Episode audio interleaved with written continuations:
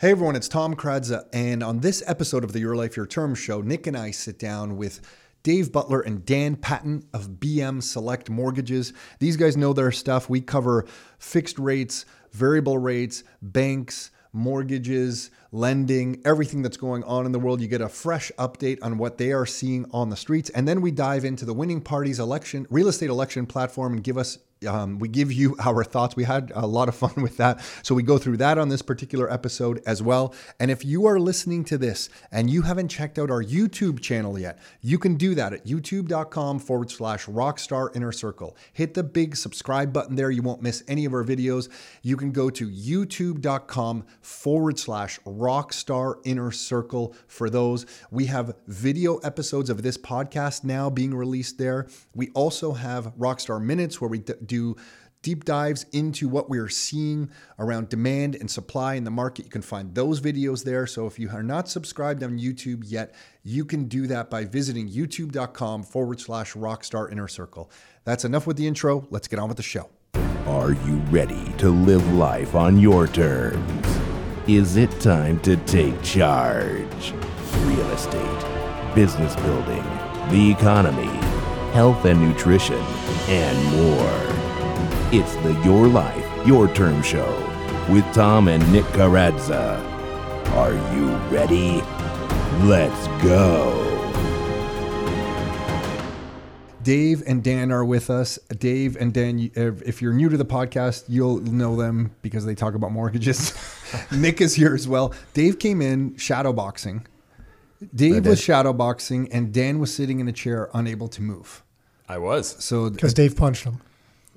Yeah. So so Dan, are you? He you? wasn't working hard enough. Are you I'm gonna be? Are you gonna move again? And Dave, are you punching Dan in the head? At some point, sciatic nerve pain is no joke. That's all I'll say tonight. It's Stan's moving around like an It's been a while. What, a couple weeks, no? man, I'm on Months. probably week four now. Oh, yeah? Yeah, it gets it's old, rough. I bet. Yeah, it's yeah. rough with setbacks. You know, like I'm not doing everything I should. You know, I Does Ashley think you're milking it so she can like one help hundred you? percent. Yeah. Yeah, one hundred. The sympathies, the sympathy, the, the sympathy disappears after I stop listening to what she said. You know what I mean? Are you sleeping on an angle right now, or Yeah, that's the tr- that's the whole point is the sleeping's the problem because during the day it's not so bad if I'm sitting in a chair like this even though there's still pressure on the lower back it's really the leg that hurts the most so when I'm sitting it's not so bad but when I lie down in bed and, and you sink into a bed and you start to get into that like U shape that's now the pressure starts to kick back in and that's the most you, painful you need one of those Doctor Ho things at Shoppers Drug Mart for like thirty nine bucks. You I- put those little patches on you, was and then put the electrical shocks. yeah like I'm getting acupuncture physio chiropractic Yeah, but not Dr. Ho's. Doctor, but not Dr. Doctor Ho. I've been watching his infomercial Yeah. for at least twenty Yes, years. well. Doctor Ho is legit. yeah I used to love watching Inform I had a weird thing when I was a kid I liked watching Oh my! When I came home late at night, Yeah. that was the only thing on. I, I can't tell you how many infomercials I watched. Yeah. Ron Popeil, the pasta maker. Oh my god! The last great one was uh, Slap Chop. Slap Chop was the last great one. I remember like was the- from the new era. yeah, he yeah, was. the, the new era. Tony Pro- Robbins, man. Tony Robbins was the old one. I saw that personal power infomercial like Yep. 100 times. Yep. I remember the last version of that had the guys who did the MMA clothing. What was it? Um, Tap out. Tap out. Tap Out. Yeah. They were like students of Tony Robbins. Remember they were on it? Proactiv went really big because Proactiv started getting like Justin Bieber and all these big celebrities. And I just remember thinking, how much are they spending Yeah. to get this? Yeah. It's so- interesting though, because influencers, and now you know that was a little bit ahead of its time because now that's every day. You pay people on Instagram or Facebook to to do to do the same thing that they were doing back then, oh, but Oh, dude, less the- exposure. The 'cause- best marketers are infomercials because they have they're paying for the TV slot. They have to make the sales. They're Yeah. measuring everything. So you watch an infomercial. So what I'm saying, guys, is if you guys want to do more mortgages, get the slap chop out and just start slapping that thing We're, around. we're, we're, we're working on a mortgage infomercial. Yet we'll announce that later It's on. got to be with the slap chop. Coming It'll be great. Coming Yeah. soon. With Dave shadowboxing in the background and Dan just sitting on the chair, yeah, and unable massive to, back pain. unable to yeah. Hey, uh, what what's going on in the what's the latest? We're going to dive into the federal election and you know liberals won. Let's go through their thing. But what are you guys seeing on the streets right now? Busy with mortgages, Yeah. refinances. What are the rates you're seeing? Give us like the high level stuff. Um, you want me to field this one, Mr. Butler? Sure. Um, yeah, volume is insane, right? Like the market's crazy. So what I notice more is everything's a rush. You know, everything just moves at such a different pace than where it did when we first got into mortgages and real estate. I've been doing this for 20 years now. I've never seen a pace like this. You know, 30 days, people are like, what?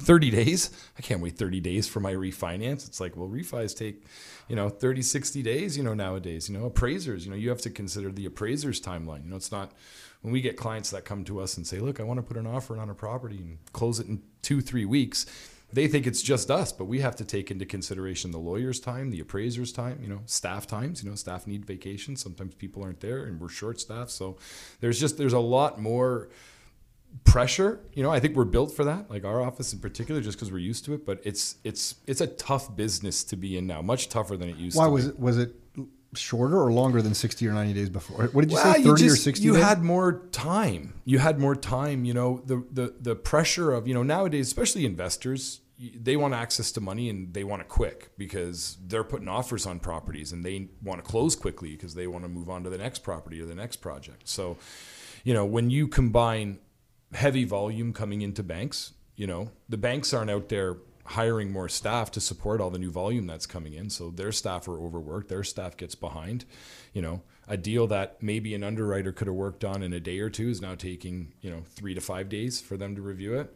You know, an appraiser that might have been able to get out there in a day or two is now taking longer. You know, we have to sometimes hold up on a file because we need clarity on income or down payment. Things like that can, if you're not clear on that stuff up front, can lead to massive problems on the back Well, end. what, so are the banks telling you why they're not hiring? Like this? Well, I mean, yeah, it's here's the thing. I mean, up until COVID hit, I mean, it was a pretty gradual pace, but even then, like in my opinion, excuse me, the appraisers, banks, um, you know, even some lawyer offices, I don't feel like they were building for the scale. Like Is they your weren't. voice deeper than normal? I feel like are you- Dave, No, I've Dave got has it. radio. No, you can use the radio voice. Use the Dave radio voice. is that That's totally fine. I literally, I don't know. This is Dave. I think it's the Should- mic. Is this this, This mic makes is me sound really this cool? is Dave Butler of BM Select should Mortgages. should we all be speaking like this? Is this how I hold on? now I feel like that's my normal voice. Um, I can't speak I did have normally. something in my throat. Um, yeah, no, it's just I, I. It was one of the things like as Dan and I were building our company, and it, what like, and we're working with you guys, and you guys are building your company. Um, we were always building it to be able to handle and service the customers in the right way. So as you guys are growing, we're growing. But I noticed like like you guys, we were always trying to staff up, staff up, staff up, not get ourselves into a point where you're getting these kind of customer service complaints. The thing I've noticed, unfortunately, is with appraisers, some lawyer offices, um, you know, uh, the banks, which is really the, the key thing there, they were not looking at it the same way our companies were. So they looked at it more of a, well, wait till the fire gets to the third floor and then we'll try to put it out. But for now, the fire's on the first floor, so we're all safe.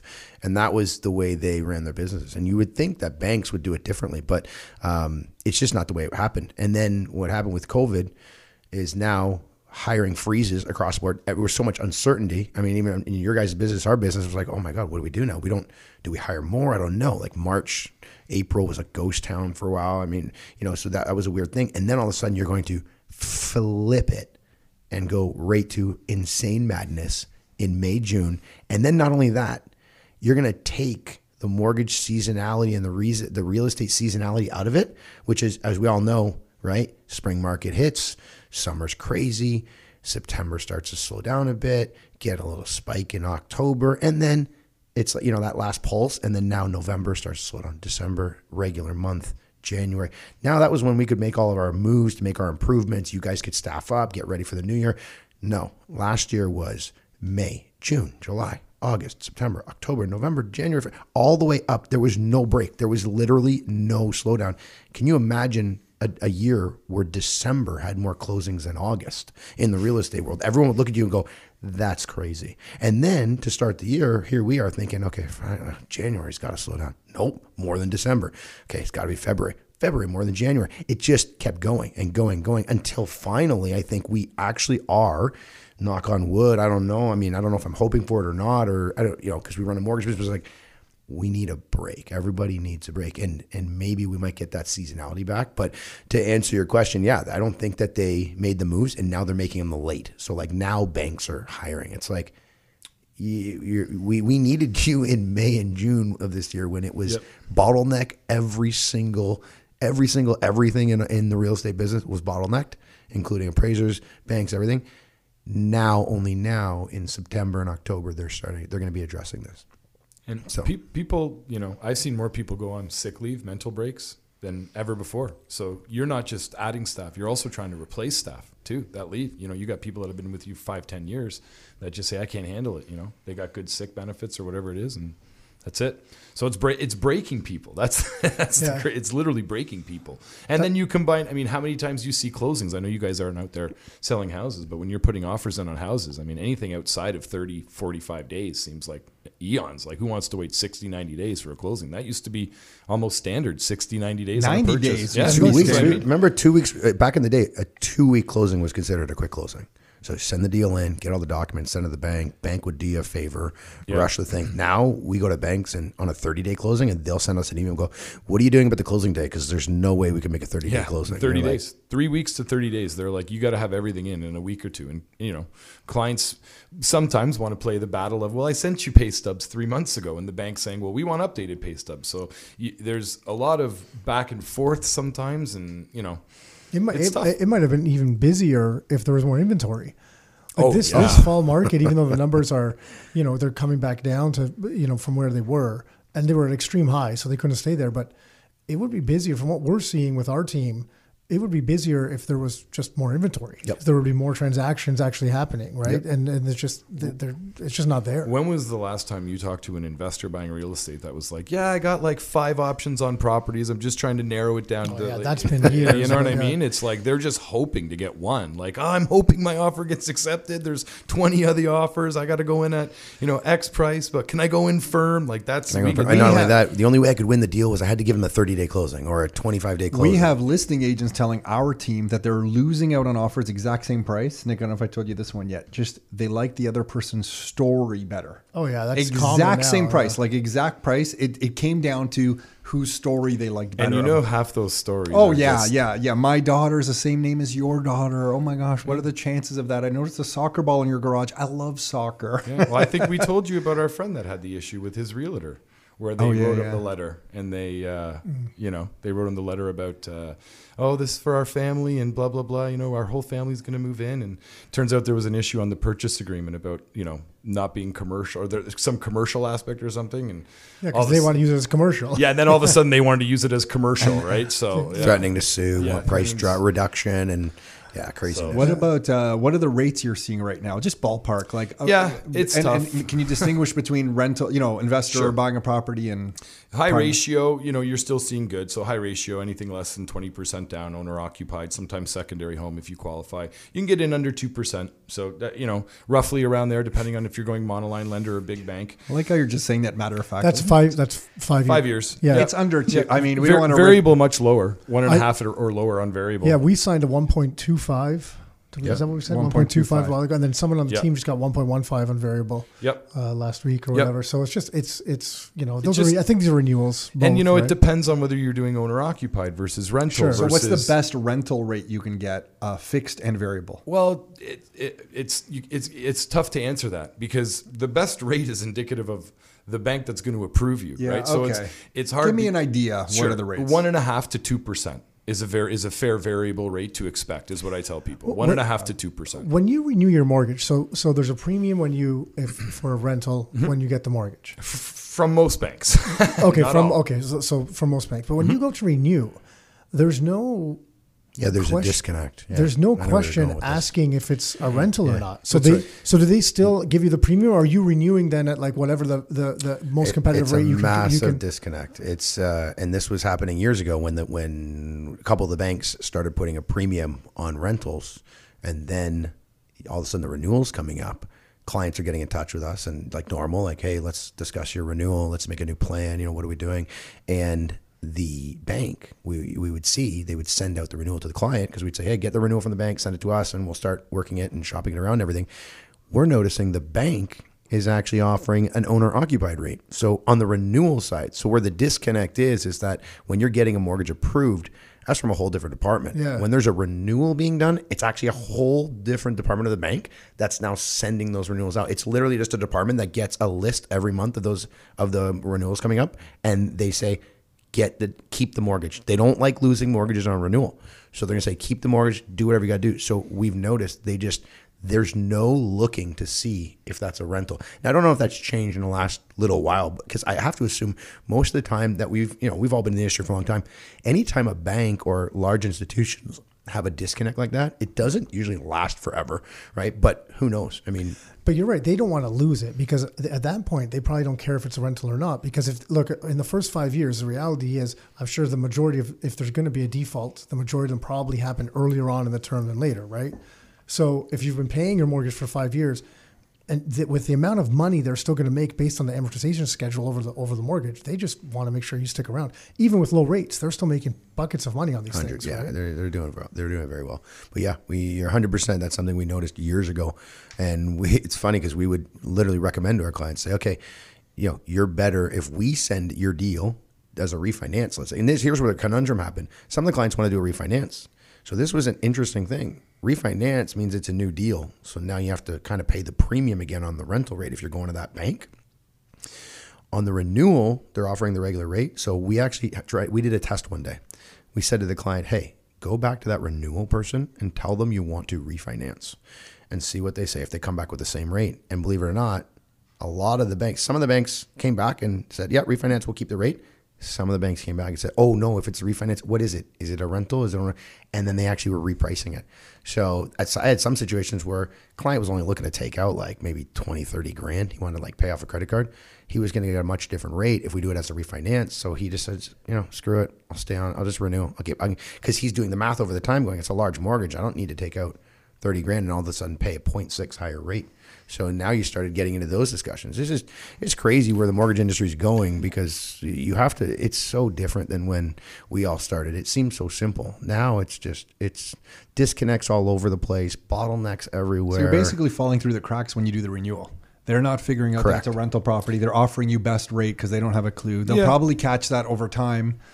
Yeah, most people, that's the thing in our business for sure. Most people are looking to access money. So the mm-hmm. renewal is, is a very simple conversation in terms of business for us because if they're not looking to access any money from the property, you're probably best to just renew with your existing Take the lender. best rate, Yeah, yeah. and just because you're just signing a piece of paper. I wonder if you get a renewal and it's and you figure out that the rate they're offering you is the rental rate and not the primary place of ownership rate. I wonder if you just go back and say, "Hey, bank down the street's offering me this." You know how you can kind of oh, just yeah. shop the rate a little bit if they'll immediately drop to the better I'd rate. be shocked if the bank didn't drop the rate because they really. I mean, you talk to anyone in the mortgage world on the banking side, they do not want to lose Yeah. book. Losing a deal on a renewal is terrible Yeah. for Really? them. Yeah, it's awful. Because why they've just baked that into their revenue projections, that amortization schedule is baked and in. they're all fight. They're only they. The way it works is they all they all kind of think that is you know that renewal playing field they want to keep equal and they want to fight for the new business, right? So every and you're right to, to that point they they don't want to lose book. They only attribute a certain amount of drip, but then they assume they're getting more deals on new flow,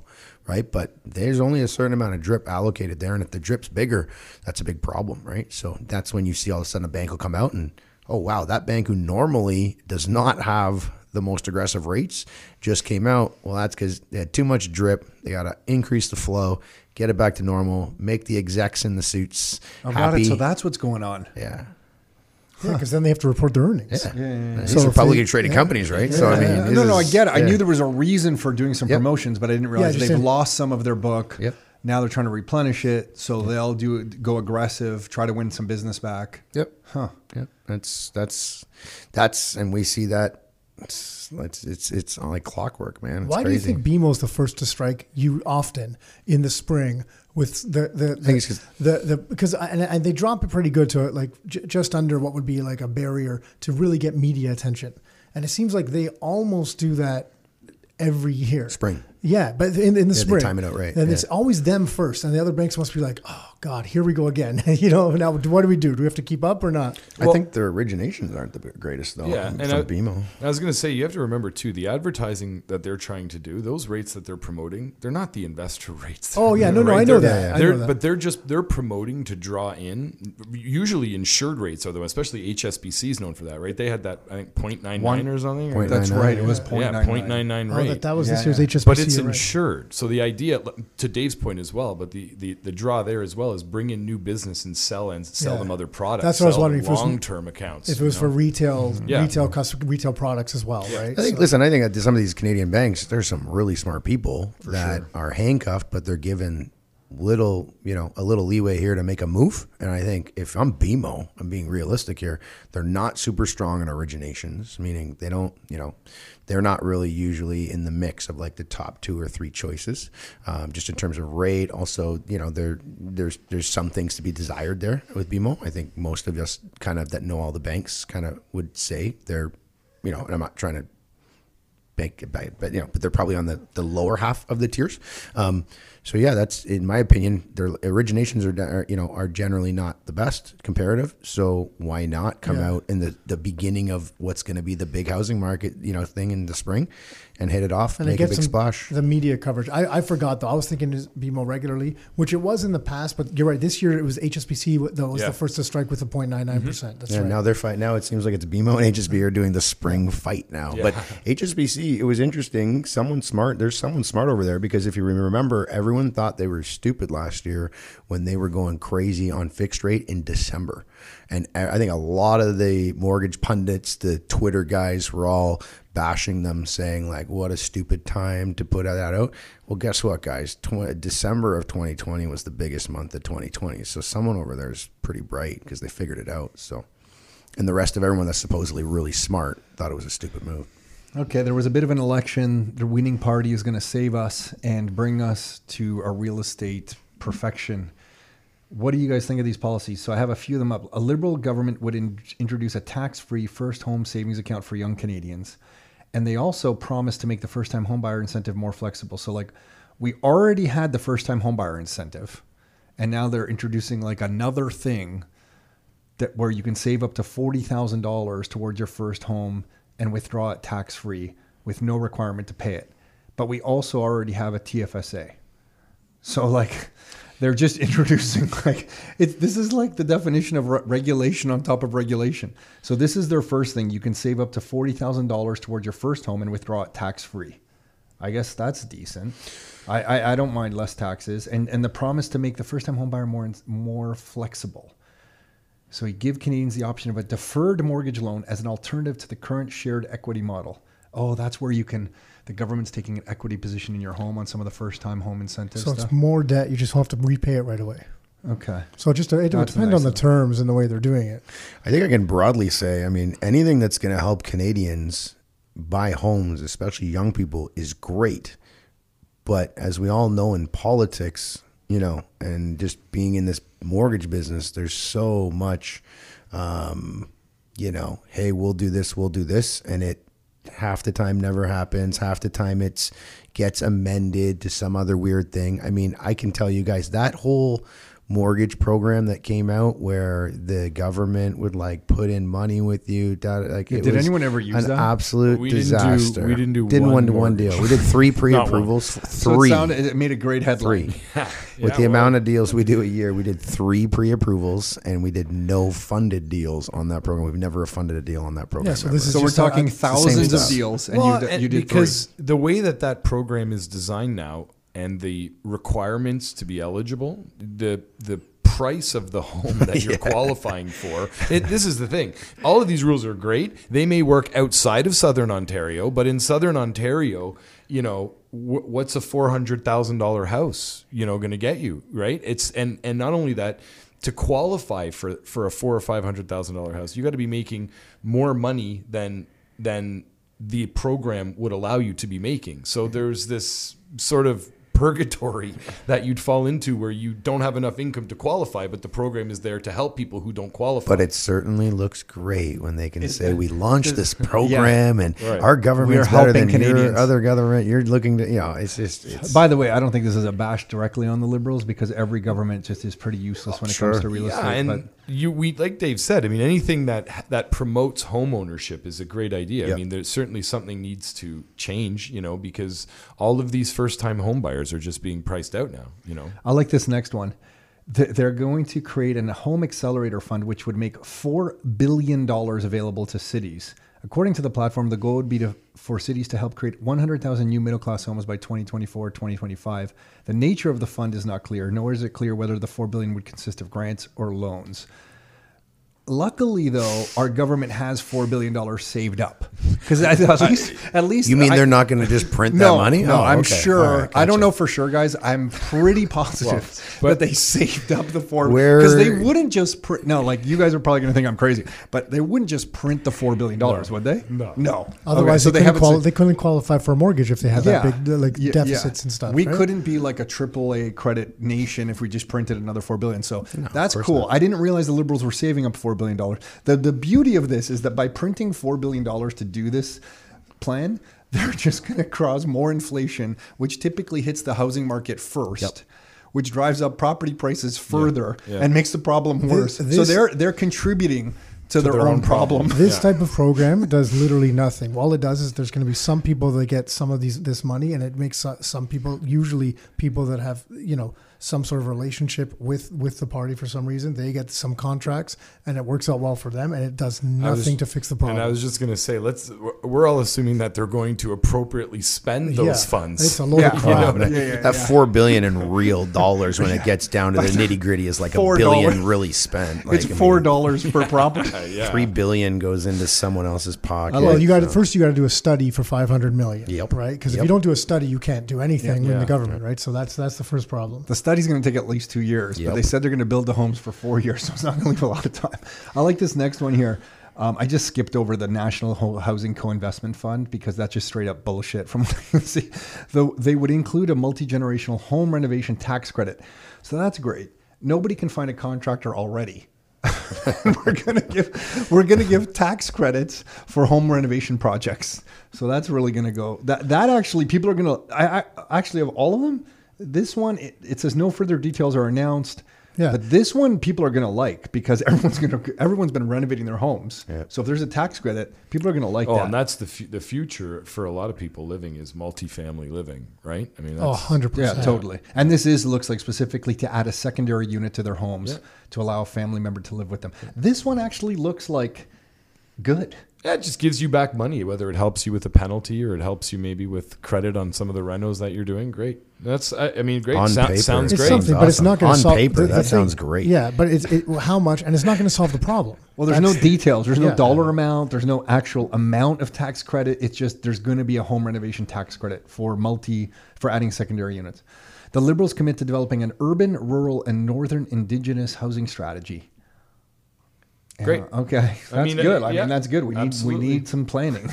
that's great. so you're going to do some planning. Well, The that is great. Dan likes what it. the I- heck does like, that we mean? don't know what that means. Like you don't already have a housing This is the best- authority you know what? I- I- is doing this. What is the current like it. current head of housing Yeah. authority in Canada? What are they already doing? No, but just think are about they this. Just sitting around at Tim Hortons. Hey, by the way, we got a new government. We got to do something here. You guys got to come in and we need a plan. We got to do some planning. We got. But this is the best. So someone just said, okay, here they they literally they were at Tim Hortons. Maybe actually no, probably at the bar.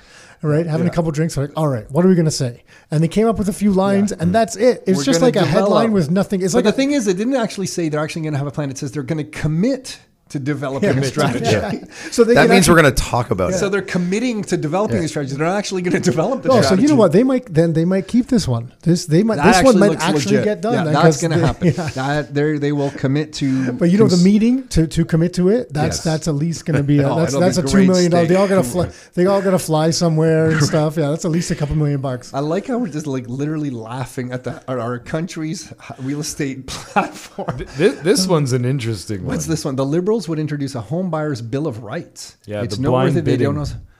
know. No more multi offers. Oh, blind bidding. Yeah. No, okay.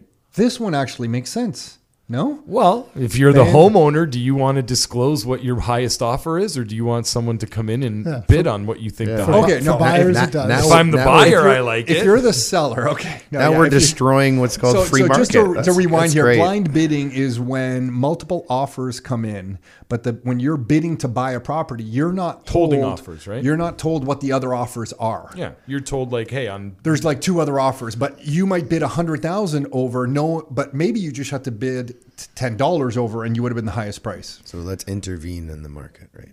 Well, the blind bidding one has been a disaster. in there's- I get it, That, but I that one has been a disaster. We've had some clients upset Not really investors because they're running the numbers. Like Yep. I'll pay this much and the numbers work. But if they're buying for their primary place of residence Yeah. and they bid a hundred thousand over, it is in their back of their mind like, how bad did I get screwed there? Well, yeah, and to be fair, there are you know in every industry there's people that don't do things. On I was up just and gonna say, and and and, and, you know, so it, it does. I get it. I think the problem with this that I have with, and we can go through the rest, but with any of this is this isn't under their jurisdiction at all.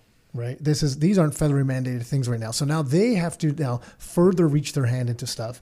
And I think we need the federal government in less flippant things, Less, not yeah. more. So because once they get their hands in it, it just becomes inefficient. It becomes slow to change. It just becomes crappier and crappier. And it doesn't come out. yeah, that's the problem. So I'm not against some of these things, and, and you know we'll go through them. The problem is the way at which they're being done. It's no different than anything else that the, government does. Once they get involved, they're so inefficient. They're so crap at doing things, Yeah. and they'll screw it up. They'll do it the stupidest way possible.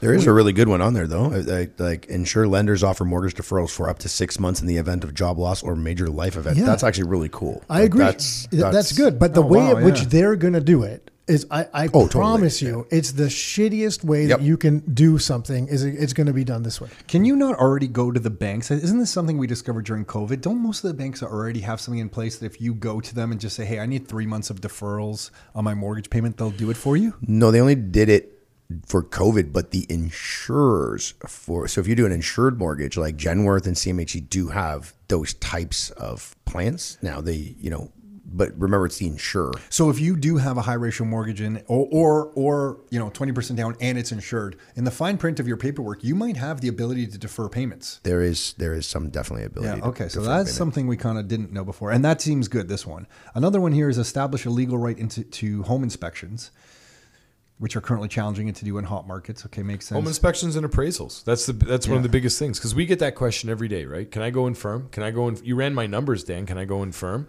The problem with that is no matter how much I run your numbers, I can't clear the property until you have an accepted offer. yeah, and the bank could change what they want from the person that you're already working with. So when, it's a disaster. when you've been doing it this long, man, and, and, and you, you'd, you'd be amazed at the things that turn up in a house that you didn't know. You know, you, you know. Oh well, everything's in order except there's But a there's small aluminum leak wa- in the kitchen Yeah. and it's pouring in. Well, the bank may or not. there's aluminum that. wiring, and now they want an ESA.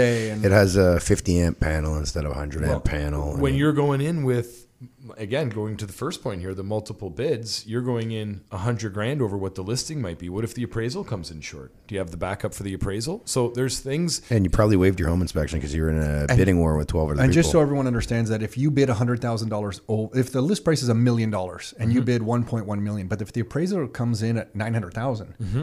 you and you get an eighty percent loan to value, it's against the nine hundred thousand. Correct. You will then get that money plus you'll have to come up with the missing two now you got to come up with the difference. that's right So it's a disaster. so you have to be prepared. So we'll we'll we'll we'll run through someone's application and try to mitigate some of that risk. You know if they have a large HELOC on another property five six hundred grand or something they can offset the risk of the appraisal coming in low. You know i can look at the listing and review it and see is there any flags on the listing? What's the zoning of it? Like you can mitigate some of the risk but But the the pro- the problem with all of these is it it doesn't solve like the, the if we look at the the hotter the housing markets in Canada, what's the what's the problem right? There's the problem is just kind of lack of supply. yeah.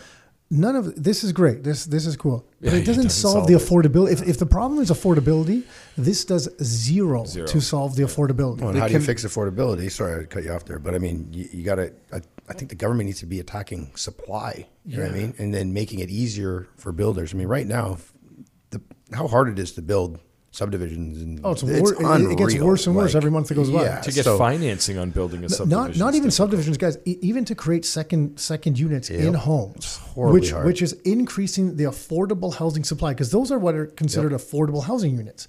Some municipalities, right, are just it's terrible. Like Yeah. some are actually okay to work with, some are terrible. And you're like, do you just not want these? Like we're trying, you know, there's someone there that's trying to provide housing in the community where housing is needed, and you're making it impossible. I mean, not fire code, building code, like follow that stuff. That's it's way beyond this stuff. Like you can't get calls back, you can't get people out there. Like it's just a disaster. Doesn't it scare you though that that is the most obvious thing to anyone in the real estate business right now in Canada is it's a supply issue, and doesn't it bother you that not like like there uh, you, just showed us nine points on this thing and there was only one talking about that crazy cockamamie 4 billion you know, 100 thousand houses. Like why can't we just break it down into one point We're going to try to get as much supply. We're going to make it easier for builders, you know, and that way we can, you know, the government has made a mandate. They're going to let this many people into the country every year, but you are not caring about providing them with, with housing, right? Well, and then you're going to make it harder to, for people, organizations to make more housing. So I'll tell I'll tell you why. Here's my opinion as to why. Because we we first pulled up the housing shortage numbers. What that was probably three years ago. It wasn't mm-hmm. even a talking point yet in any political circles. And we were like, guys, there's it's very obvious what's going on here. So if they go downtown and they want to try to build condos, there's there's a lot of people, and the more and more, depending on where they are, if there's not a bunch of other buildings already, people don't want those in, in their area, right? They don't want these tall buildings anymore. So there's that challenge. If they go out to these other um, communities that are a little bit further out, then they're they're taking away farmland. They're taking away. So there's a lot of there's a lot of pressure to not develop these areas as well, and there's kind of pushback. Environmental of pushback. areas. Yeah. Actually, you know what I was surprised by? Glen Abbey recently in Oakville, they the developer. I don't know if they're going to circle back. They withdrew their application uh, against the town of Oakville. Actually, stopped them from redeveloping Glen Abbey. I was. I think it's great golf. I, am not sure if it's great golf or not. But I read recently that they had withdrawn their application to the. Um, they, they changed the name of the board, whatever it was called. The you know the the municipal board, the Ontario municipal board or whatever. They um yeah, so they're not going to be developing that, and I was surprised by that because that's a big area. There'd be a lot of money involved. And what in did they? What was the reason? What did they say? Uh, I don't think they. I don't. I don't know if they had specifically something. For, well, there was a lot of pushback. Oakville had changed the laws. Like there, were, the town had pushback. And to be fair, the residents in Glen Abbey, there's some. They have some. There's some money there, so they use their resources to fight the builder a lot. Well, just So- imagine the traffic coming out of Dorval. Like, I don't think the city's built to take all those houses like down at Dorval and the QEW. But listen, look, so look at the main factors of, of real estate. All the government's fault. Listen, supply, immigration, rates, and debt. So supply, the government doesn't help in building any sort of plan to new supply at the municipal level, at the provincial level, and at the federal level. No good plans at any level. Immigration targets are constantly raised, but there's no new supply ever planned. So supply, government doesn't work to fix. Immigration, the government puts in more people but has no new supply. Interest rates are held artificially low because we don't let any of our banks ever fail. There's so much debt. We have to buy more debt. We have to keep rates low. That drives the real estate market, makes prices go up, makes incredible demand for the real estate market because of the low rates and makes it unaffordable for the masses. And then on top of that, the government continues its debt spending, which prints even more money, puts more inflation into the market, drives up prices further, and makes the problem bigger. So, of all the factors that I can figure out that influence the real estate market, the government is at fault on each factor. And yet they're the ones coming in announcing that they're going to have this plan to fix the real estate market. Look, it's so backwards. It's, It's, uh, completely backwards. It's a comedy in most. Did if they- you're reading a book, it's this is you're supposed to laugh at this. Yeah, Maybe- or it's I- like Shakespeare. What's that? Like a tragedy. Yeah, right? yeah. Did I miss the one where they uh, they talked about the capital gains? Did we? oh, I did we don't, you know, I don't one? think we got to that one yet. Okay, so on. there's more. Yeah, I think there's more. Oh, yeah, because we there's so many Oh, of these things. There's the platform. Go An ahead, Nick. assortment of measures aimed at curbing speculation. Yeah. basically, Deterring there's rent- a dartboard, and they're just going to try to. Yeah, what's this one? Deterring rent increases that fall outside of a normal change in rent. Well, in Ontario, we already kind of have that. The creation of an anti-flipping tax on residential properties, requiring properties to be held for at least 12 months. The banning of so 12 months. So that's going to be their there's un, the takes 12 months once you move in to actually finish the project the, anyway. the- so- the banning of new foreign ownership of Canadian houses for the next two years. So they're not going to ban it outright. They're just going to ban it for two years. And the expansion of the upcoming tax on vacant housing owned by non-resident non-Canadians to include Other foreign own- countries do that though. You know, like why The- the- wouldn't why the- wouldn't we restrict that? If you, oh, Yeah. but, but the, the thing is, again, it goes back to the the numbers, the impact this actually has on the housing market is Minimal. It's, it's Yeah. tiny. Well, No, from you're what we see, so many As people. having Well, no, if a family wants to buy here in Canada, they have a, a, a, a son or daughter that they put to school here. They get then get legal status in the country. Mm-hmm. Yeah. That person then has legal status in Canada. I don't know how you guys view that person, but if they have status here in Canada, then they have bank accounts in Canada. They can pull in capital here.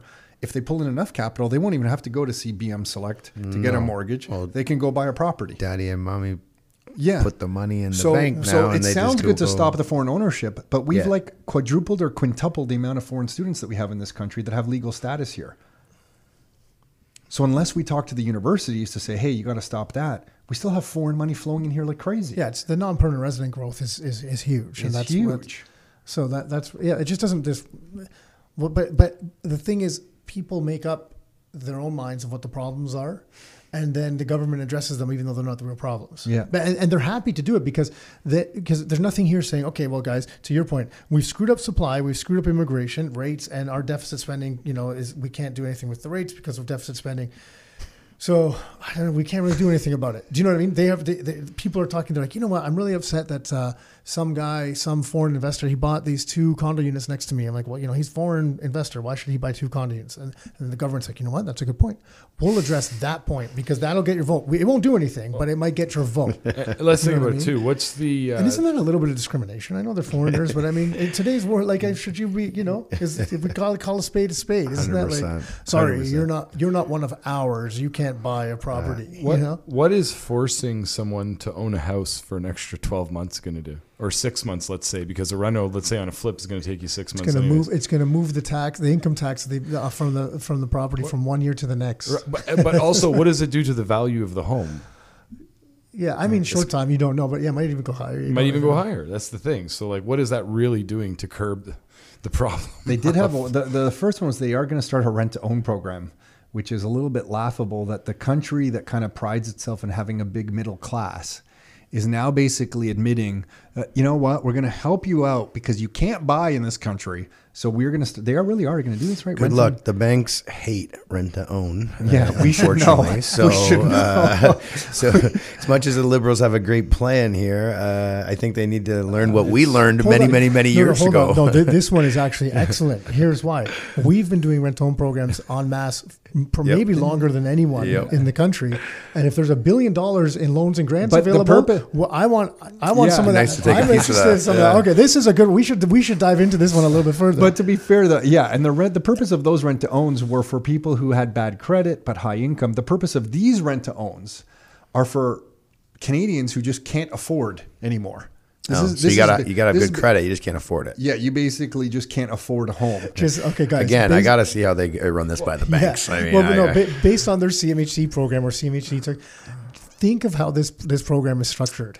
It will be the worst rent to own program gosh. in history in Canada, Yep. guaranteed. Who's Without the a se- doubt. that's the, who's No. the sellers? The sellers have to be willing to sell, and No that's the thing. yeah, no Canadians love to own real Which estate. banks they are don't love partner? to sell it. Which banks are going to partner with them on this? I was gonna say, don't. The, yeah, the, uh, the smarter thing would say if they'd say we're gonna. The government says we're going to buy Yeah. this many properties Yeah. and put them on a rent yes, to own. they'd have to be the buyers and the sellers. Honestly, the one that I laughed at the hardest is sounding the best. The commitment to making a strategy. Wow, they're committed to making a strategy. Commitment. The bu- Whether the- the, strategy works out is a different story. The I've made a lot of commitments in my life. They, they might have even fulfilled that pro- that promise already. The Yeah, election was have. only a couple days The, ago. the ban on blind bidding does make sense. Legal home inspe- legal right to home inspections makes sense. Ensures total I don't know, transparency man. on I don't history agree of with the blind bidding. I get what you're saying. Just 'Cause you're selling. Yeah, but I'm the seller. It's Dan's free a free market. market guy, man. He's a free market guy. You can't you know? hate it. I get it. I maybe not have the the you know you get realtors nowadays that just won't even accept offers, right? Like they'll just tell you don't even bother submitting it until X day. So I mean maybe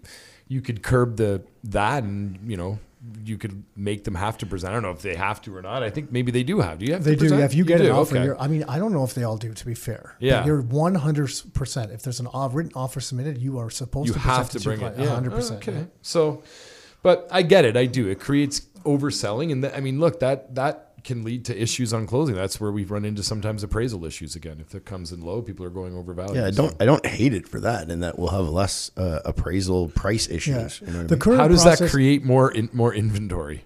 No, how it, does it that doesn't hap- fix the problem. The current process is Dan, is a stop little bit trying to fix broken. problems, please. Okay, sorry. so we're just implementing policies. We're not changing anything. We're just implementing things. Gotcha. But to anyone trying to buy a house, I mean, the per- current process is a little bit broken because there's a lot of people that don't, you know, they don't do it in good faith, Yep. right? And there's not another offer, Yeah. and they're like, "Hey, sorry, make sure you bring your best." There's oh, three people calling me. Oh. oh, looks like they signed one. I think it's coming. So it's it's kind of yeah, It's it's, lots of a- games. A lot Oh of my that's a little bit too much. You know, It's so a I get it where get- you're coming It gets from. to be well, from our side. What we see on it, it gets a little excessive for sure, for so, sure. You know, if there maybe maybe it's it's one whatever point there was here that they're- they're going to release the details of all offers, and Yeah. then maybe it's like Yeah, Yeah, that's the- fine. the Ensure total released, total transparency. and that yeah. stops people from being able to play those games so much. Yeah. You know, Yep. maybe it's something like that. Because right now, to get the details, That's a good other in between. You know, Yeah, everything's public. Any offers are public, so Yeah. you know. I was gonna say they get they got to go after the schematic of Somebody the wants to bid setup more, as go opposed to the actual like you can fix this a little bit without imposing on free market. You just have to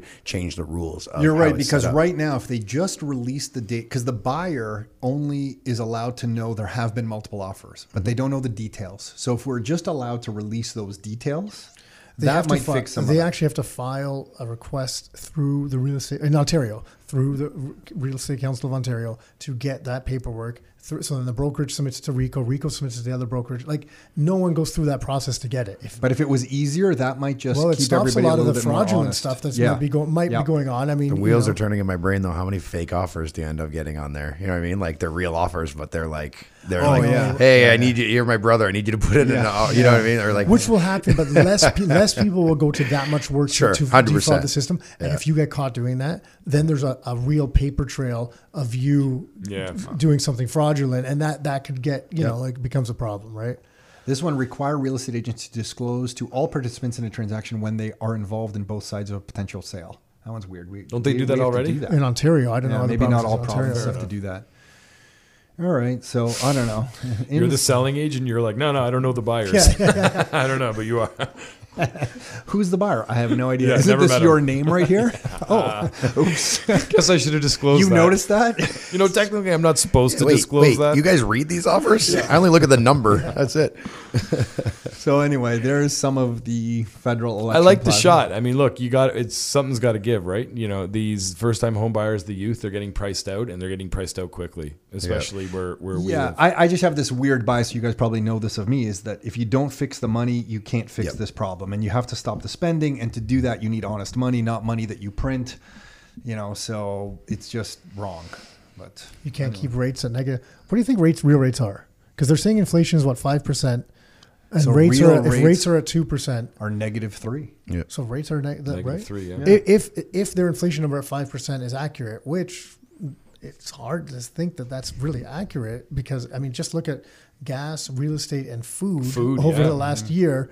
It's not. It's been more than five More than percent. five. Oh yeah. But if it is accurate based on their numbers, yeah, they're already negative. I remember hearing it was reading. I don't even remember what it was. It was like someone was saying, like, look, if you just take out these things, it's not.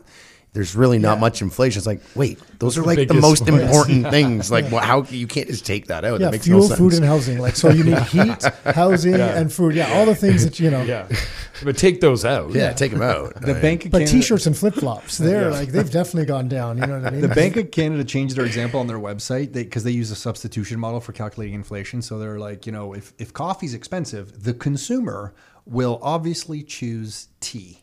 Yeah. And tea is less, so Oh, we right. include that in the basket and not coffee. And I'm always like, no, but like, let's say you really want a coffee. Like, you know, how are you guys? If I wanted, and, and before the example they used was like steak and chicken. So, like, if the consumer sees that steak prices are higher, they will obviously buy chicken instead. And I'm like, well, no, like, let's say you really want a steak. Yeah. Yeah. You know, so this whole substitution model they use for calculating the inflation thing is just like complete garbage. Yeah, it doesn't. broken. Yeah, it's a broken system. broken. Mm-hmm. Okay, so we've concluded and fixed nothing in this conversation. Yeah, no, we just talked just like the, we, did. just talked about we've it. done that. Yeah. We've committed to We, discussing. we committed to discuss- discussing it, and that's it. That's we've done our Maybe part. this is part of the reason that I think it was the lowest turnout ever, and this is the, the least amount of votes the the prime minister, like the whoever won, the least amount, the least percentage of votes they've ever gotten. for real. Yeah, in history. The the one before I was just reading was Harper. Like it was considered really low, like thirty six percent. They're like, oh, no one likes this guy. Trudeau's at thirty two percent. Just think thirty two percent of the vote in the country, and and you win. Yeah. If something's not slightly wrong, like even in the states, you know, they say someone doesn't win the popular vote when it was like Trump or Biden or whatever. Yep. But they got like you know forty eight percent or forty nine point six percent. You know, it- like they were they were close. Like this is like. Thirty-two percent. That's low, If man. Like that- people don't like you. No, that if it's that easy to win, I'm starting to think we need to pick someone. Like Dan, I'm looking at you. I think it's man. Dan too. You Look at the might smile. have to- Yeah, Hey. I think Hey, Dan you could I do got the sympathy vote with my yeah, back. yeah, you got the back. Yep. We can use our, our marketing powers together We- to to get you And into. Who, who's going to do all the you- mortgages? And just say that you're going to build lots of houses. Just say I'm building lots of houses. well, come. You know what? We should come up with the platform, and it'll just be. Yeah. it'll be the existing platform they had, just like ramped up a little bit. Instead of committing four billion, we will commit eight. Yeah. yeah. I'll commit to discussing building more housing. Absolutely, one hundred You know what? percent. I'll commit to discussing that and fixing the supply problem. Uh, sorry, the demand The problem. demand I'll, I'll problem. fix everything. I will ban foreign ownership for two and a half years. Listen, Not why don't we just do like the- this? There's four things on there. It's four guys in here. I'll take rates. Tom, you got debts. You got debt. You got uh, deficit. I got debt and what do you, yeah, yeah. What do- Nick, you're good at Supply. Yeah, I'll you take take supply. supply. Yeah, Nick takes supply. He'll just come in there and just muscle his way in. It's perfect. There's no contractors to build right now, but we'll figure something out. Why don't we run as just like a four person party? Like, like, like, we'll just like four people, all dual prime minister. Like we'll just it's a shared It, thing. it's funny. Yeah. Okay. Let's do it. And I, it's funny that we need contractors, and we're apparently really good at immigration. Mm-hmm. But I guess we don't like connect the dots and say like, hey, If you're if you're skilled trade- labor, electrical, plumber, anywhere in the world, we'll just like ramp up your. Forget that approach. Instead, we'll just use the current model. Yeah. I was thinking someone else was saying like, you know how um, that we have a shortage of nurses, or we're going to have a shortage of nurses if they mandate the vaccines and nurses are leaving. Whatever's going on, that's going to you know, we're good at immigration. Do you think it would be a good idea to just say, hey, if you're a nurse, Yep. we'll just like bump you to the front of the line and welcome into Canada? I'm sure a whole bunch of Canadians who are nurses probably don't like me saying that. I'm just throwing that out as a hypothetical. Wouldn't that be like a smart idea if we were in a shortfall of something? No, Yeah. no, that's definitely, definitely bad. Well, you know what the crazy part is is like, you know, you got we've all seen it. Like I know all of us have friends that own restaurants, bars. Um, they since being able to allowed to open their business again have had an absolute just rough time oh, hiring staff, right? Not just them, a lot. A well, a lot yeah, and a lot of businesses businesses. yeah, You know, the government always talks about doing, you know, putting money here, putting money there. I mean, why not? And, and by the way, giving these people money to now just not go back to their job and sit at home. Why not? You know, hey, I can give you money, but like you have to go to like you have to go to a home, uh, you know, building course or something like that, and make them actually do something for the money that's going to actually help things that our country needs in the future. Yeah, it's not going to help tomorrow. It's not going to help a year from now, two years from now. But like this isn't going to be a one or two year problem. Like we're creating like 10 and 20 year problems. Why not attack it? But that's the thing. That's that's not going to get immediate results. So no one will do that. But you know, I look at you guys and I look at Dan and I and I, you know, I look at how we built our businesses. I mean, we're approaching two decades now. And it's like not once ever was I not in it for the long game. You know what I mean? So I think you just need a bunch of different mindset to be like, hey, this is a problem. It's not going to fix itself anytime soon. Let's create now an idealism where we're going to look at the long game and let's really make a move and really try to do something crazy. But that's just never going to happen the way that the system is set up, unfortunately. But that's like if I was if if, if I had a, if I had a way to do this, that's I would look at you doing something like that is the amount of money that we're wasting giving to these people, uh, these workers, and, and them not wanting to go back to their job. I, I don't fault them for anything, you know, but I think it's on the government now to look at that as an issue and figure out how can we fix that? How can we get them back to work? Let's put them in things that the country's going to actually need badly. You know, not just now, but 5, 10, 15, 20 years from now. Anyways, that's my, that's it. But I am not running. So It's it's like our democratic four year election cycle just doesn't even allow for it. Like, because that's the right thing to do. Yeah. It's but everybody's just they're just focused on like, well, what he Short called an election this time after two years. No, like there's never this long term. Hey, I'm just going to do what's right for the long term, even if I'm only in for four years. I'll set the foundation where we can kind of grow from here. Do you politics think is you- nasty. Do you think you could ever get elected with that? Because there's there's hard things that have to be done to fix it, and mm, I don't think you can. The way the system's set up, I don't think you could. You know, no, it's got to be all short term solutions. anyone Yeah. could ever win because because as us as a society, most people they won't. Their time horizon is short term for everything. Mm-hmm. They won't sacrifice anything for the long term. You know, and, you're and- right. And like if you look at inv- savings numbers and investment numbers, and um, you look at lifestyle, like you look at just like even in Canada. I mean, America is worse, but you just look at like obesity levels are, are, are Yep. increasing in Canada and stuff because no one's willing to make short term sacrifices for long, a long term benefit. So I'm just not sure you can ever run on that anyone and ever get elected. And because of that, it's it's I guess like democracy the way it is doesn't really work. broken. Yeah.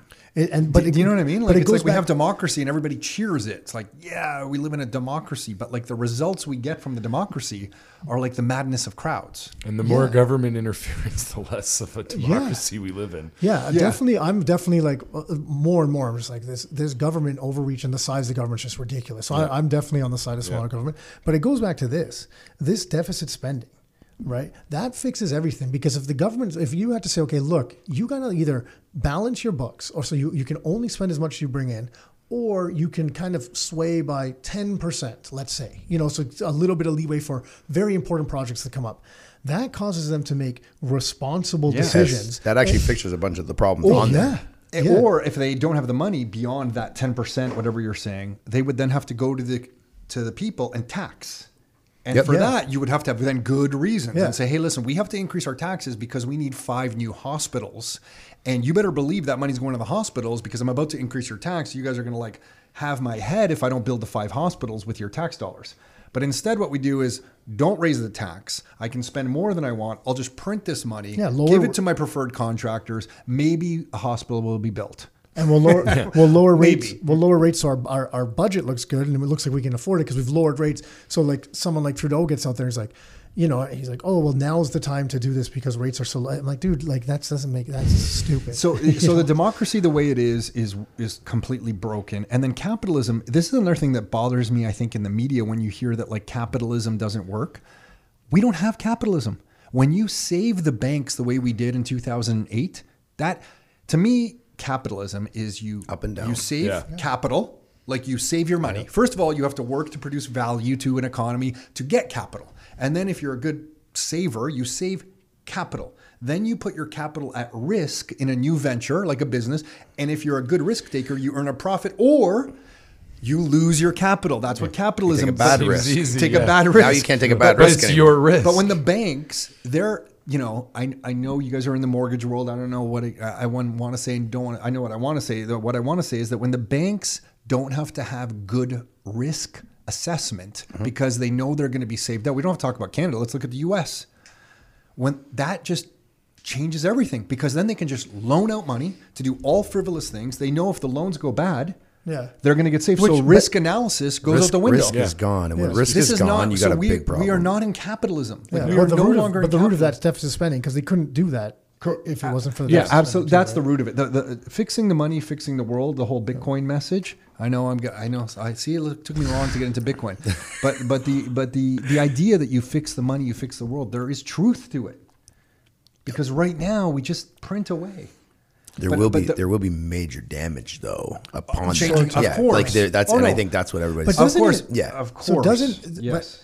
but, uh, like and, and this is what no one knows right but doesn't the day come like doesn't it eventually and i don't know if it's 10 years 20 100 years 1000 years I, I don't know but doesn't the day have to come where it has to get fixed because we can't keep going like sooner or later we can't keep going going down this path maybe we can i just in my head I try to figure it out, and I'm like, well, yeah, sooner or later this ex- this explodes somehow. Like, there's just I can't figure it out. How It's like keep what we going? discussed earlier today. In the 1920s, it was the Roaring Twenties, cheer, cheer, cheer, and then October 1929 comes, and boom, game over. Mm-hmm. Next 15 years, disaster. Well, it's- Great Depression, World War II. I was literally about to say, like, the only way is to is, is you have to almost crash all the markets when you you know so it needs to be manipulated all the markets need to crash get it to the point where we all believe it should as opposed to where it is now and then start over but again people will get decimated but i'm So, you know so that's not going to come freely by but any means. but I mean, it did in it did in 1929. You know what I mean? It's that was actually a that was free market doing its thing and free on the way up, and free market doing its thing on the way down. And Yeah, it's pain. There's pain. Now there's no more free market on the way down. It seems like even like you look at the U.S. stock market and you know everything. like it's like perfect. It's a perfect line. It's literally it's literally like the up. It's like an, uh, just a, an infinite uptrend, and and every time every time there is a dip, Powell is you know Powell intervenes, and then it's it's it's by the dip, and like it is crazy to me to think that like people, young kids these days, like in the states, like like we didn't know what buy the dip meant, but like now it's literally now it's an acronym BTD buy the dip. Like and kids are walking around like yeah buy the dip. Like you guys don't even know what you're talking about, but yet you're saying buy the dip. It's just crazy to me that that's where things. and you're saying now. that because they everyone seems to think that if a dip happens, it's just going to get corrected. yeah. Why would you? Why would you not? Why buy not the dip? buy the dip? Because everything goes up. Nothing goes. There's you look, and it, these kids are looking at charts of like you know going yeah everything. When it does go down, it just goes back up. So buy the dip. Like it's to me, it's it's the thing is so crazy. I laugh at like I, I mean I have nothing to do other than laugh at it because it's sad. It's it's so it's either cry or laugh. But I don't know how it gets fixed. But to all of our points, the only way you don't end up, I think, in like a Bitcoin type situation, new currency, is you got to crash everything and you know, no one wants 1929. Some No, one- no one wins elections Some- on that. Some people, Nobody. no. Hello, my platform is My platform is I'm going to crash every market and we'll start over. Hello, and it'll my be name for is the Tom, good of, good Tom of greater. And my plan is to crash all the markets and decimate your savings. They just- destroy your real estate Yeah, values. it doesn't line up with politic with politics. That's that's definitely for sure. No, there just there's a, such a massive swing of not just the, the money being spent, but the the money that's owned by the people. It's shifting from the people who maybe have less or want to get into the market to the people that have all of the money. So if the cost of goods continues to go up, only one can afford that. You know what I'm saying? So it it really is. It's History scary repeats, man. Let them eat cake. Let them eat cake is the, the the upper class looking at the lower class, saying, "Hey, man, you don't got it so bad." But, then, I mean, what wasn't Antony Antoinette? Someone's gonna roast me for this one. Marinette, Marinette. Forgot her It's some, Tom's I think it's Marie she Antoinette. was- yeah, thank you. She was uh, beheaded. So I mean, uh, yeah. I think a we're day closer to Elysium than we are anything else. Yeah. You know what I mean? Hunger it's pretty Games. crazy, man. Yeah. There was a, I used to yeah there was a, some sci-fi show was it the 13 or something it was on Netflix anyways these guys get sh- sh- sent down and then later in later seasons is like there's a bunch of people that all together they say yes for for the good of mankind for the good and they all just repeat that thing and mm-hmm. it's weird because it's like you either go in this direction or you're Yep. like on your own and everyone it just goes into kind of chaos right Yeah. we do feel like we're getting pulled in many directions, man, with everything going on in the world. Like you're either for more affordable housing or you're not. You know, you're either for health measures that are safer for the entire population or you're not. You're either for the Leafs or you're not. You know what I mean? you are pulled in different you either think Mahomes can throw a football or he's terrible Well, that you think that I have no You time know what? for you. As good as good as Mahomes is, when I watch him play, I think I can be a quarterback because when I see him throw, Yeah, I feel no like he just does he's this. doing. I feel like he's just taking the ball and just going like this, Yeah. Well, and he's lobbing the ball. He is the best. He's the greatest. He man. makes it look crazy. He does. He does. Tom Tom's a recent football fan, so he's amazed at seeing. Oh, no, Patrick well, I mean, I was on the to- the Bills bandwagon. but I was on the bandwagon in the '90s. oh, were And you? when I Jim when I Kelly, s- when Thurman Thomas couldn't find his helmet, Okay. I think I just walked away from the TV saying, Okay. "These this team's never going to win." Do you guys know that moment where he couldn't find his helmet on their I like third Super Bowl or whenever it was? Yeah. Jim Kelly. I was fully on the bandwagon, and then I just left it said never to return. Mm. And then I saw Josh Allen three years ago stiff arm that defensive back. I think he mm-hmm. stiff armed somebody, ran over him, and I was just casually straight in the end watching. Yep. and I'm like, I like this guy. I'm back on. Yeah, they do a great job promoting that. They've really changed the rules, and it's just such an exciting game now. That and basketball is so ex- I, like I love hockey. Don't get me wrong, but watching a hockey game is so much less exciting to me than basketball or football. You know, and I know they've tried to change the game, but I don't know. you know what would be exciting if we could drive across the border to Buffalo to go see a game That- sometimes yeah, that'd be nice. They just deleted it again. You know, Well, someone on they'll, our team they'll open lo- it with the with the flights. I don't it'll know. be open for November. Can So- we so- drive to the border and walk across? No, though? so No, listen but to you the- can take a helicopter. oh, okay, You right. can't. You can't take a helicopter over. Yeah, That's what is it? Fifteen hundred bucks, I think. I don't know. 1500 Somebody on our over. team Okay. who is Is a Bills Kansas City coming up?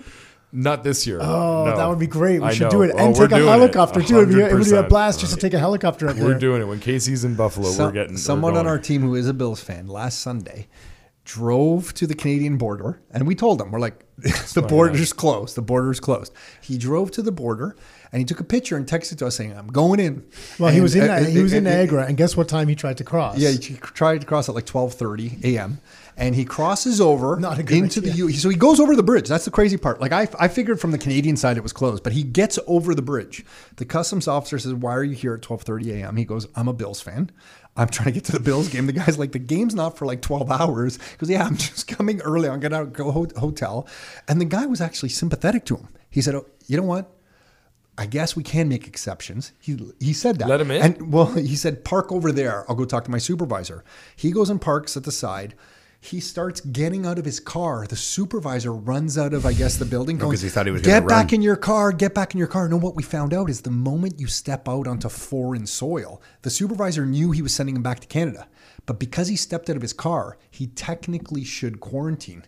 Back in oh, Canada. But because he took one step out, they put him back in See, Canada I and don't said, think okay. I don't think he cared because I don't think the supervisor cared that he was going to have to quarantine No? back there. I think it's to Dave's point. You don't go there and get out of your car because then you can just take off in the middle of the night, right? They don't want that. So I, I think it's more of that than anything. They're pretty serious on those borders, man. Oh yeah, they don't mess around when it comes to that. Oh, park there, get out of the car, and just start walking around the area. Yeah, I don't think that's a good idea. I'm here. No. I don't think the guy was like, "Hey, I was just trying to save you from going back when you get to get quarantined when you go back." Yeah. Maybe he was, but I don't. I don't know. I've My met guess some is of those no. guys. They some of them seem like they really like that power. I'm just saying. Some of them really. No, they Tom used to be one of those guys. at I was a student Airport. customs officer. Were you really? Yeah. And he liked that power too. Who'd you send it? Oh, well, you probably should. I love that Yeah, show, yeah. Border Patrol. let's- Yeah, yeah, yeah. I was one Let's of those just say there's yeah. one. Well, there's some. Ho- there's one particular hockey player that got sent in. Yeah, let's leave that off. If we don't the, have to uh, say off names.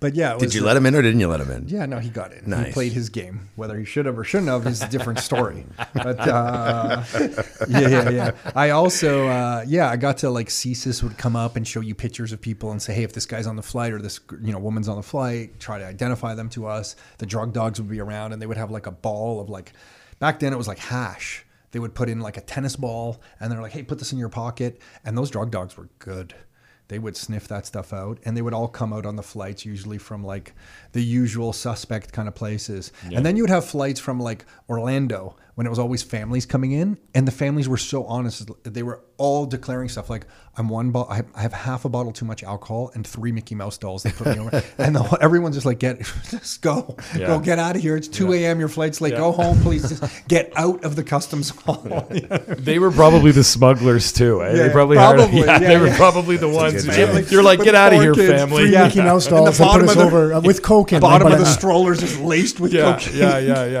yeah. Outsmarted us. Yeah. Those Disney families. Yeah. oh, jeez. Anyway, all right. So, uh, guys, um, if someone wants to reach out to you guys to for a mortgage for, for their first home, or who, who do you work with? Who, who is your clientele? We we mainly work with real estate investors um, that are looking really to get a different experience than at their bank. We're we're looking. We, we like to consider ourselves not less, not necessarily mortgage agents. We're mortgage planners. Um, with the clientele that we're working with, we really need to know the ins and outs of every lender out there. Uh, we need to position you in a you know where you can get the most purchasing power possible. We're also we also are firm believers that real estate investors do need a lot of guidance, and I always it back to an analogy I use, which is um, we like to consider ourselves more of like the professional sports agent.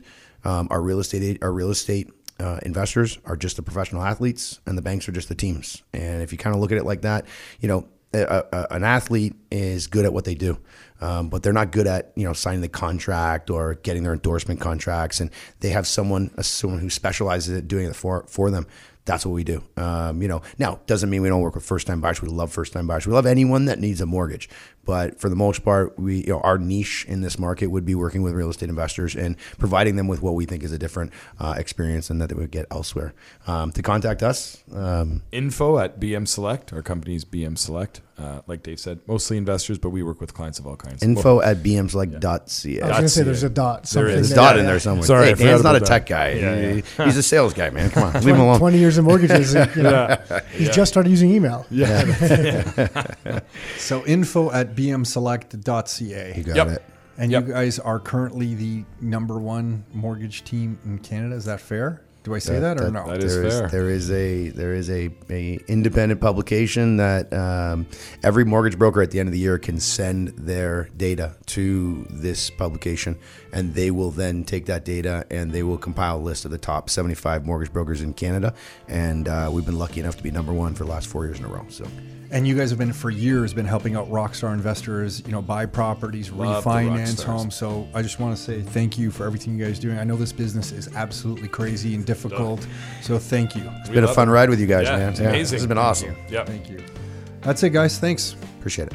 Hey everyone, it's Tom Karadza again. Hopefully you enjoyed that chat with Dave Butler and Dan Patton. You can learn more about them at bmselect.ca.